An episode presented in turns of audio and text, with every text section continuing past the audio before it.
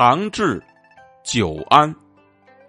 这个典故出自《汉书·贾谊传》，针对西汉时期的大臣贾谊想要的天下太平蓝图设计的记载呢，是这么写的：诸侯诡道，兵革不动；民保首领，匈奴宾服。四荒相封，百姓素朴。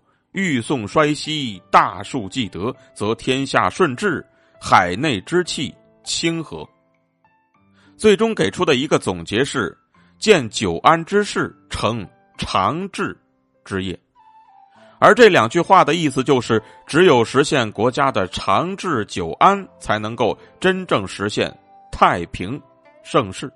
长治和久安这两个词呢，也分别出现在了这两句话当中。而且在西汉初年的时候呢，汉高祖刘邦在定都关中之后，就取了当地的一个地名长安乡的含义，把首都取名呢就叫做长安。根据考证呢，长安这个名字作为地名，最早是出现在秦朝时期，当时的一个乡村聚落取名叫做长安。而这个名字呢，恰好就代表了当时百姓们对家园长期安宁的一种渴望，而这种渴望恰好就跟贾谊提出来的这种观点出现了一种特殊的巧合。